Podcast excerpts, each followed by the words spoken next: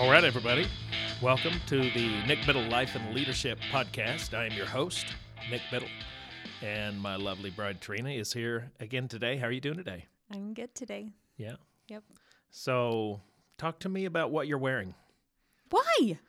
Well, because I'm. I mean, I know I said we are not doing a uh, video podcast, Right. but thank goodness. So, what what is uh, what what is that skirt you have on? Hey, this is my walking skirt. It's I'm not gonna get run over on a dirt road construction yellow walking skirt. Yeah, construction yellow. That is uh, is that in your color wheel?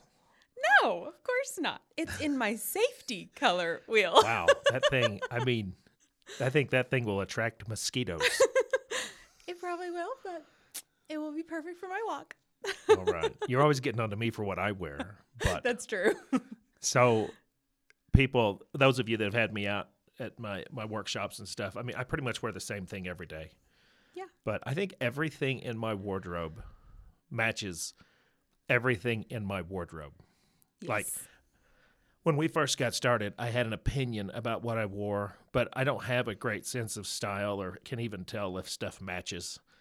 It neither can Cruz, poor guy. He's got a lot of gifts. Matching clothes, probably not one of them.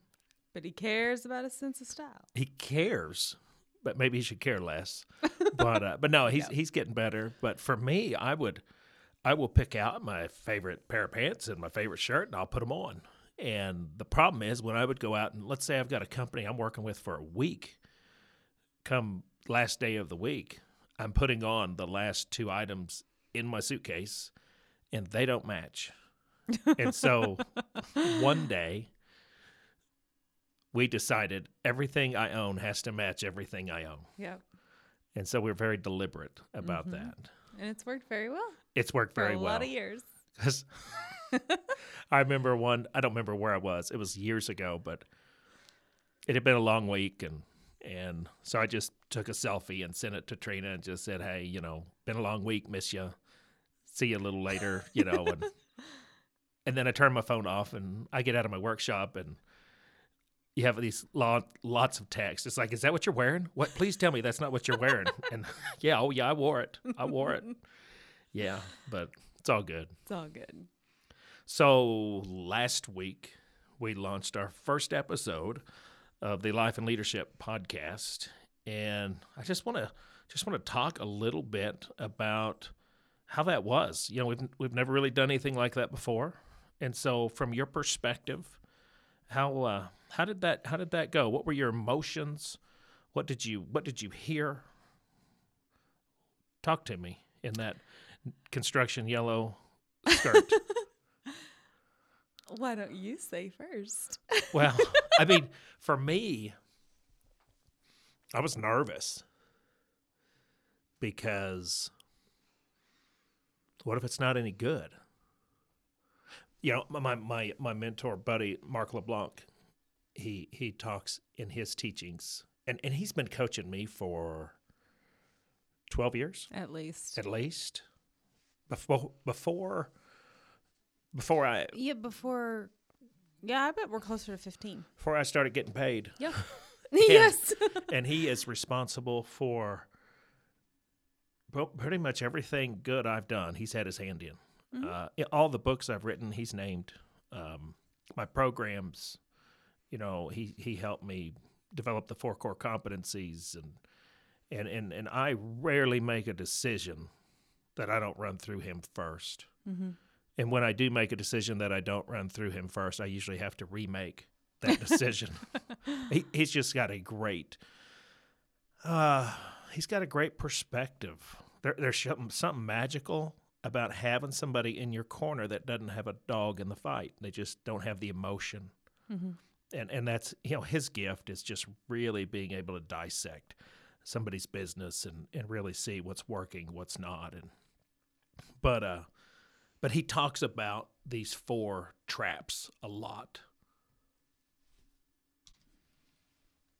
And if I can pull these four traps up, uh, let me see. We're not supposed to have our phones in the studio. I know I don't have it. It's it actually is in the studio, and it's not on airplane mode, so it might ring. But uh, the four traps that he's he's taught me about. I should know off the top of my head, but the first one's comparison trap. You know, we we compare ourselves to other people, and how often do we fall in the comparison trap? And and I remember when we talked about doing a podcast, I'm like, well, this isn't going to be as good as theirs. You know, the other one is the belief trap, and that that's that belief of of whether or not I'm good enough mm-hmm. to do something like this. The other one's a perfection trap. We mm-hmm. want something to be perfect before we do it. And then the last one's the value trap. You know, is it worth it? Does it make sense? And and all of those can can stop us. And so I was I was I was having a lot of those when we released, but got pretty good res- responses from it. Mm-hmm. I mean, I don't know that anybody's going to call and say, "Boy, Nic, that sucked." you know, I think most people, maybe some of your family would, but most people would. If they don't have anything nice, they're not going to say anything at all. Right. But what did you hear? You you probably got more responses from that first episode than I did. Yeah, and I'm nervous even to respond. Well, don't name names. No, I know, but you know, I'm nervous. I've been nervous day one doing this. Um, mainly because we're sharing a lot of our life from a season, even of a long time ago when we didn't live here, and um, you know, some things are just hard. I guess I just fear judgment, and I fear. I fear being real Yeah, and the ramifications of that. yeah. But you know, you you had you had text me some of the comments you had gotten or some of the conversations you had, and it was you had a lot of you had a lot of people thanking you for for being real, mm-hmm. for be- for being a part of this, and mm-hmm. and for just being vulnerable, which is mm-hmm. hard. Did did you listen to that first episode? Yes, I did. And, and did you hear anything in there? I mean, how did it how did it sound to you?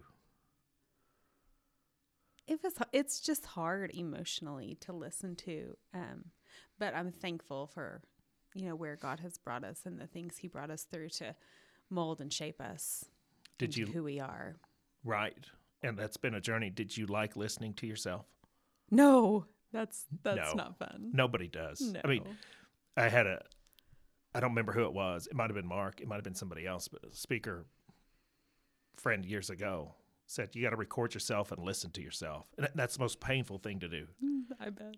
But they're like, if, you're going to make your audience listen to you, why should you be any different? Why should you be special? You should have to listen to you as well. And I one like of the listening things, to you. do I? I like listening to you. Well, that's probably not always the case, but, but I'll take that. One of the things I noticed, because I went back and listened to it, and my intentions, you know, we judge ourselves by our intentions, we judge others by what they actually do. Mm. And, and a lot of times I could hear my intentions in what I was saying, but it didn't come across in that episode. So, like, one of the things that I noticed right away is I threw Scott Hopkins completely under a bus.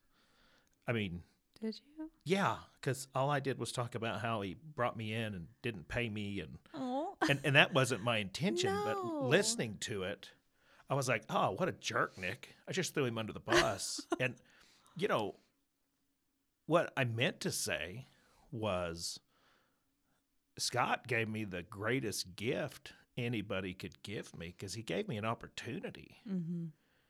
And who cares that they didn't have a budget? And and and, and I agreed to that. I mean, I still do jobs for free. You know, my, uh, Mark tells me you will do jobs for one of three reasons: for fee, if it's a good fee, I like those. Uh, for fit, if it's a good fit client, Mm-hmm. or for favor. And I still do jobs for favor Yeah. but uh but for for Scott that was a uh, that was a showcase. That was an opportunity for me to to get in front of the right people. And, and so I hope Scott if you're listening if you haven't uh, deleted me out of your file of facts that uh, I hope you you understood my intention but I appreciate the opportunity that you gave me. But uh, the other thing that I heard is is I heard that you and I we talked about starting the podcast and how you had had the idea three years ago. But do you remember who had the idea for me to do a podcast probably six years ago? Yeah, your brother-in-law. It's technically your brother-in-law. Or yeah, Yeah, I don't. You don't claim him either. brother-in-law. Right. So Austin, Austin's put me in a headlock for unsuccessfully for six years, saying you should do a podcast, Nic. Yeah. Um, and that's big for a brother-in-law to say that. Right. So, but uh, so Austin, sorry I did not give you credit for that, and, and I know you don't care, but um, here we are today. Yes. So let's get on to what we're going to talk about this week. Okay. Okay, so th- thanks for talking about how it was to release a podcast out into the wild, but but talk to me about how how was it to actually have this conversation with me? It was good, Nic. You told us a little bit about what you do and then how you got into this business, which the how you got into this business for me as the wife, there's way more emotion. Well, there's emotion for both of us, but a lot of emotion I hadn't um, gone to in a while, I should say. What about you? Now, I mean,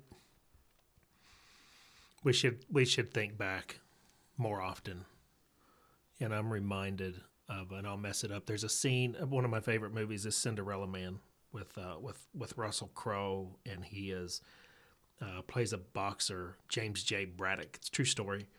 Back in the Depression, and they were in the middle of the Depression, and his wife and his manager's wife are having a conversation about how how hard it is to watch their men struggle and feel like they're failing every day.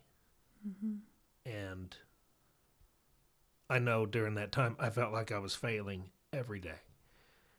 But I got to imagine it's almost harder to watch that. Does that make any sense? Yes, and and feel helpless. I didn't know what else to do. Many days Yeah. other than pray. I didn't have the words to encourage. yeah, sometimes it's harder to watch somebody else go through something tough than than to go through it ourselves. And mm-hmm. well, and But I'm so proud of you. well, thank you. Still proud of you. We'll see that the day is young. No. But there was okay, at the end there was a piece you were mentioning San Francisco. You wanted to talk about San Francisco. Tell me about that. well, we could, uh, yeah. Let's talk about San Francisco. I was thinking we'd talk about the night at the ER. Oh. What would you rather do? We could do San Francisco next time. Yeah. That's a. They're both tough stories, but Yes, let's do the night at the ER. all right, perfect. So you remember that night? Oh yes. How long had I been trying to find my way as a speaker at that point? Quite a while. Yeah, I, I, want to say we were probably four and a half years into it Yes. because Cruz was 10 months. Sure. What's he? Yeah. How old was he? Starting to walk, so yes. 10, 11 months. So Elle's a year and a half. Mm-hmm. And you're going to have to correct me because, you know, I, I lived one side of the story. You lived the other side, probably the more traumatic. And you have to tell me if I'm if I miss something up.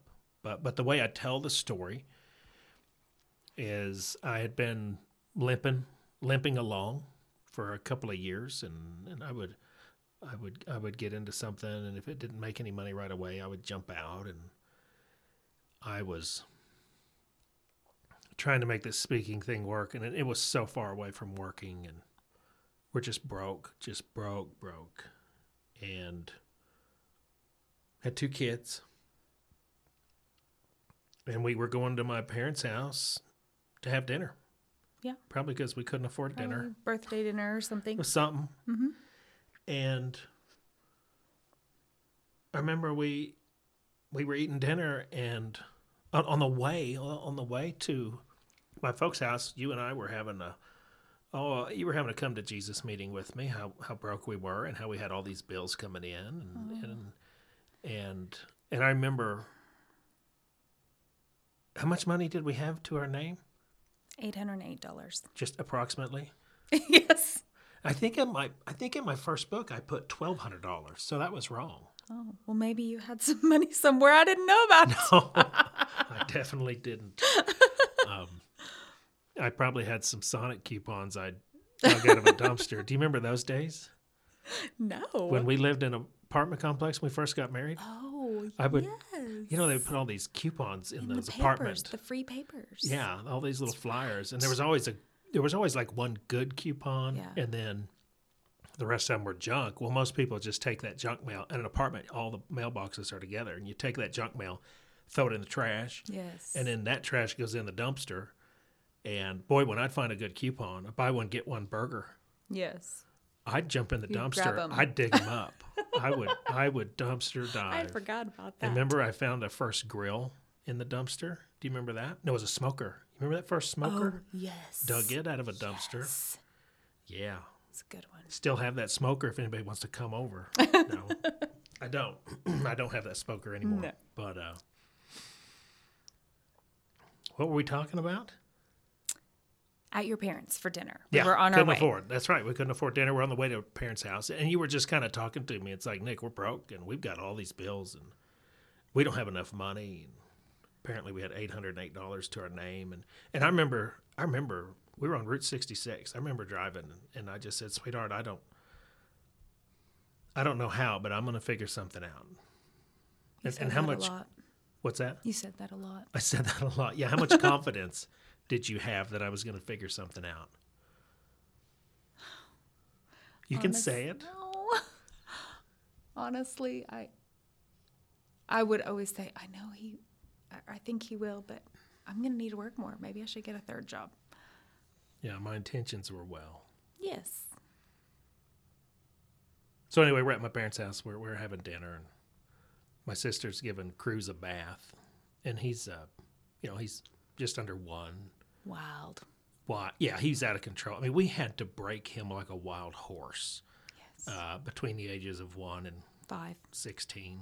Spent most of his time in the corner. He did. Most. well and just got i mean you're not supposed to whip your kids anymore but i guess back then you could because we got away with it but that kid great kid today back then we didn't know Right. either he was going to make it or we were going to make it We tried all parenting methods with we him. read all the books but but she was uh, she was giving him a bath and all of a sudden i hear a scream and she yells for me nic get in here quick and i run back there and she is holding our little boy in her arms and and uh, blood is just streaming from his head and it's spider webbing across his face and down his chest and the and the water in his wet hair from the bath was going into that open cut and thinning it out. So I mean, it was just like a horrific sight. Yes. And I grabbed him, and you immediately were you were right behind me, and you grabbed him out of my arms, and and and you you lay him down on the carpet, and he is just screaming his eyes out, and and you inspect that cut because you're a nurse. You knew a little bit about this. You're working in a plastic surgeon's office at the time, weren't you? Mm-hmm. Yes. And you said, Nic, this cut is not that bad. And it was right below the eyebrow, like right on that Yes. tender skin. He had Yes. slapped his head against the side of the bathtub. Yep. On that orbital rim. What did you say? Oh, sorry. No, give me that. There was a scientific term there. On the orbital rim, the orbit bone. The orbital rim. That's what I was going to say. Good grief. Um, but yeah, he sliced his head open on the orbital rim. and you looked at me and you said, Nic, this cut's not that bad, but if we don't go to the emergency room get a plastic surgeon stitch it up, he's going to have a scar. yes. And I remember thinking, emergency room, plastic surgeon, stitches, scar. And I said, babe, chicks dig scars. you did not laugh I did then. not like that comment. You did not laugh then. And and I will I will stop right here and, and we both we've talked about this, but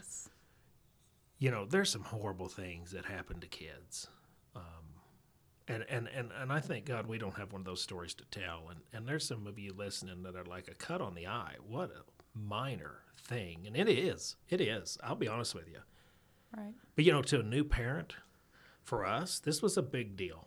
Um, and I don't think it had near as much to do with the cut on the eye as it did just where we were in our stage of life and, Right. It was all of that. and everything that was going on. But but some of you out there have got real stories Yes. of pain, uh, and and you know I thank God I don't have one of those stories, but I don't I don't want to.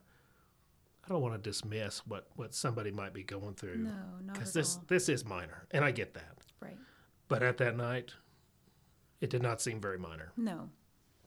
And we, we left Elle. We left Elle with uh, with my parents, and we headed for the emergency room. Yes. And we had health insurance back then, but it wasn't very good. Uh, I mean, I knew this was going to cost us at least a thousand dollars. And it was a night on a weekend. Of course, that's High the only. It's, it's I can't believe it wasn't Easter. I mean, the only thing happens when there's a holiday. Yeah. And and we went to urgent care first.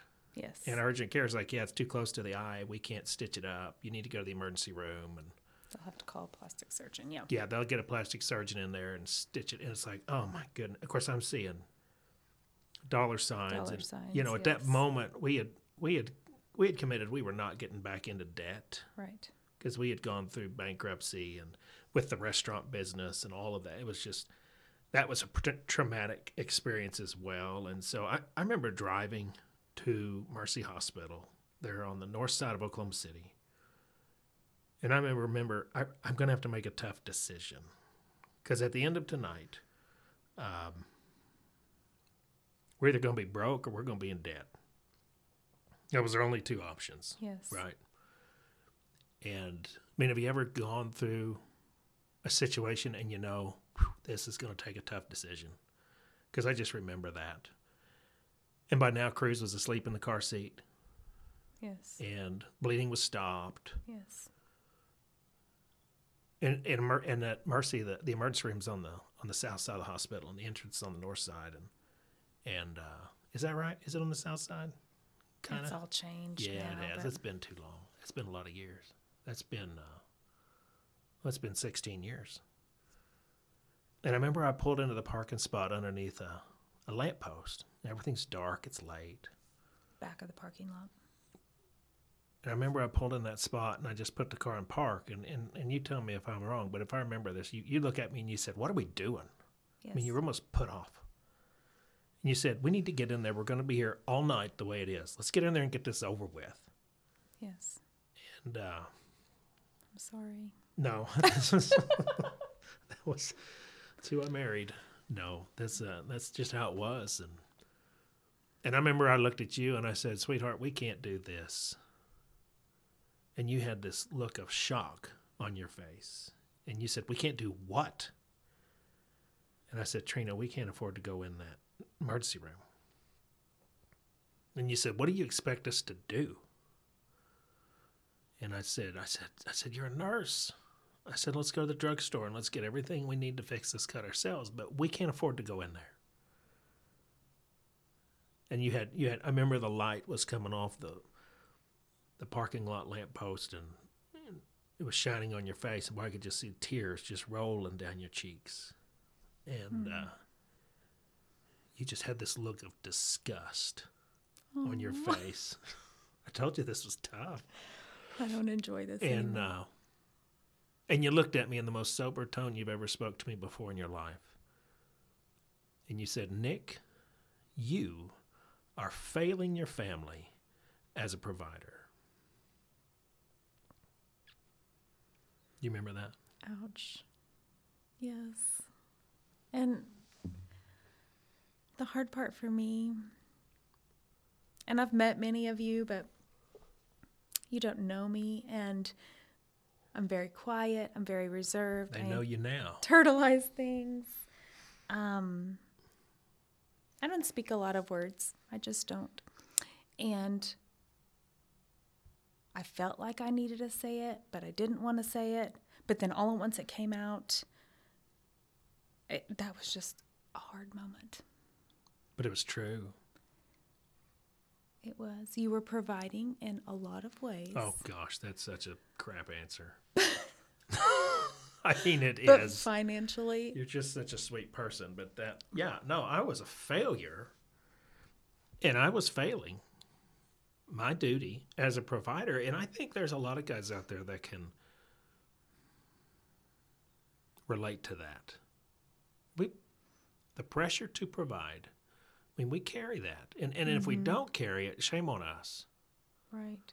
And I mean, but I'm thankful, I'm grateful that you had the courage to have that conversation with me. Hmm. Because, I mean, that showed how much you love me. Because, you know, you, sh- you probably should have just packed your bags and left. No, no. But that was a big. That was the turning point. Big turning point, I should say, in our journey. I, th- I think it was, you know, because we left there. I mean, we took a very quiet ride to the drugstore. Yes. and you went in and you you got everything we needed to fix that cut. You got um, gauze and band aids and steri strips and super glue. Mm-hmm. You even bought a stapler. I didn't know. you didn't. No, Really? No, you didn't. I told you to. You still didn't appreciate that joke. I've got a pretty good sense of humor, but my timing is usually pretty bad. but and then we went home. And do you remember patching him up? Yes. how did I don't even know if we can say this on on a podcast. I've never shared this with an audience because I've told this story. Yeah. Do you remember how we held him down? Car seat. Yeah, Kept him strapped in. we strapped him in his car seat. I tucked his arms underneath the straps. Mm. We tightened it up. Because he was such a fighter. He was such a fighter. And someday we're going to tell the roly poly story. Oh. I don't know how that has anything to do with life, but that kid Right. shoved Yeah. a dozen roly polies up his nose when he was about that age. Yes. It's a different story. But no, we were worried about the super glue Yes, I was getting in his eye. the band-aid glue getting in his eyes. So we strapped him in the car seat and then I mm. held him upside down. Oh. Do you remember that? No. So that it would drip away. The gravity would pull Oh, the super glue into his eyebrow, not into his eyeball. Oh. That's pretty smart. Well, you know, I'm a problem solver. but but you patched him up Yes. and all I remember is that you you guys both cried yourself to sleep that night and uh, that was tough to hear and I remember I sat in the uh, I sat in my office and I, I could not sleep and you know, yeah, I was given like a total assessment of like how did we get here and what am I doing and why am I such a failure and and that's when I heard like the voice of my father. And have you ever had a situation where like someone said something to you, but it didn't ring true till years later? Because it was in that moment in the quiet of my office that I hear my father's voice, and and he said, "Nic, if you're going to do something, you got to go all in. Hmm. You got to go all in. You can't hold anything back." I mean, he always told my brother Brandon and I, he said, "Don't don't get in a fight. Avoid getting in a fight at all costs." But he said, "If you've got to get in a fight." there can be no question who won the fight. He said, "You you beat that person, so they never want to fight you again. You go all in," and that was just his attitude. And I looked back at my career, and I realized that ever since our bankruptcy, ever since going broke, and I've been afraid to fail. Hmm. I just, I never was really trying. I was I was dipping one toe in the water, and if I got any resistance, any any feedback that wasn't positive, I, I would jump out and I would go do something else. And and I just bounced around. And, and you could mm-hmm. see that in people, but boy, I couldn't see it in myself to that moment. And I remember that night. I drew a line in the sand and I said, No more. From this day forward, I'm all in. Hmm. And if I fail, I fail. And, and if I succeed, I'll succeed. But I'm no longer going to sit on the sidelines in fear of what might happen. And there was an idea that I had, and it was going to take it was going to take partners I didn't know. It was going to take money I didn't have. And there's a very short window for this business to work because there were some tax credit things going on. This was the end of the year. Okay. I want to say this thing happened with Cruz probably on October, would be my guess. Yeah. Um, and we jumped in that business and we created a phenomenal income in less than 90 days. Mm-hmm. And it was probably one of the hardest things I've ever done. And it's not because I'm so smart, because I'm not. And that business didn't work because I was the only one that saw the opportunity, because I think everybody saw that opportunity. But I think one of the real reasons that worked is because for the first time in my life, I was I was not going to let the fear of failure stop me. Mm. It's not that I wasn't afraid; I was deathly afraid. But I went all in, and I, I left it all out there. What do you remember about that that night that maybe I didn't experience or see? Just the wondering. Wondering what was. I knew this was a turning point, but for what? Yeah. Quitting or going all in? Because I mean, at that point, you probably thrown your hands up and said, "I can't do it for him." Yes. After hearing that story out loud, that's kind of a depressing story. It is. It's pretty heavy. Yes. And Cruz doesn't have a scar. No. You did a good as all job. get out. Thank you. But what is the takeaway from that? Well, I think we let fear hold us back. I think there's a lot of people out there that could do more, that could be more. I think there's a lot of us out there that have this feeling, this this question of what if? Well, what if I try it and it works, and or what if I try it and it doesn't work? You know, I, I think there's a lot of. I think I think we let fear stop us. I mean, how long have I wanted to do a podcast? Well, I've wanted you to do one for a very long time. Well, yes. But I usually don't take ideas that you come up with. I usually have to, it's like Carl or Mark or David. Somebody else has to say it. And then I come back and say, hey, David had a brilliant idea. That is a great idea. You idea. would never believe what Carl said. and then all of a sudden, it's like, wow, that guy's really smart. And you're over there biting your lip. It's great. Yeah, It's Great. It's good. But yeah, I think that's the takeaway. Don't don't let fear stop you. Or, you know, it's not don't be afraid because you're going to be afraid. Yes. But don't let fear stop you. And like you said, the the we call it the Cruz cut story. You know, it was a big deal to us. It was a the financial piece, the the stage of life we were in, but everyone has a story of that time in their life, or most people do. Maybe they haven't verbalized it or discussed it with their spouse, spouse or their close friends, but that turning point of what's next, you know? Yeah. And like for you, the drawing the line in the stand and moving forward no matter what. And you did. You worked so many hours Mm-hmm. on the next thing. That was a bridge to the next thing. Yeah, absolutely. Yes. Well, I'm very proud of you. Well, thank you. That's what I was looking for. That's the only reason I'm doing this podcast is to get your praise. Oh. So, what should we talk about next time? Well, I think you should tell the San Francisco story. I think that one's harder than this one. It is. All right. But there's people that need to hear it. So, All right. next time. That's what we'll do. Okay? All right, guys. Till next time. Take care.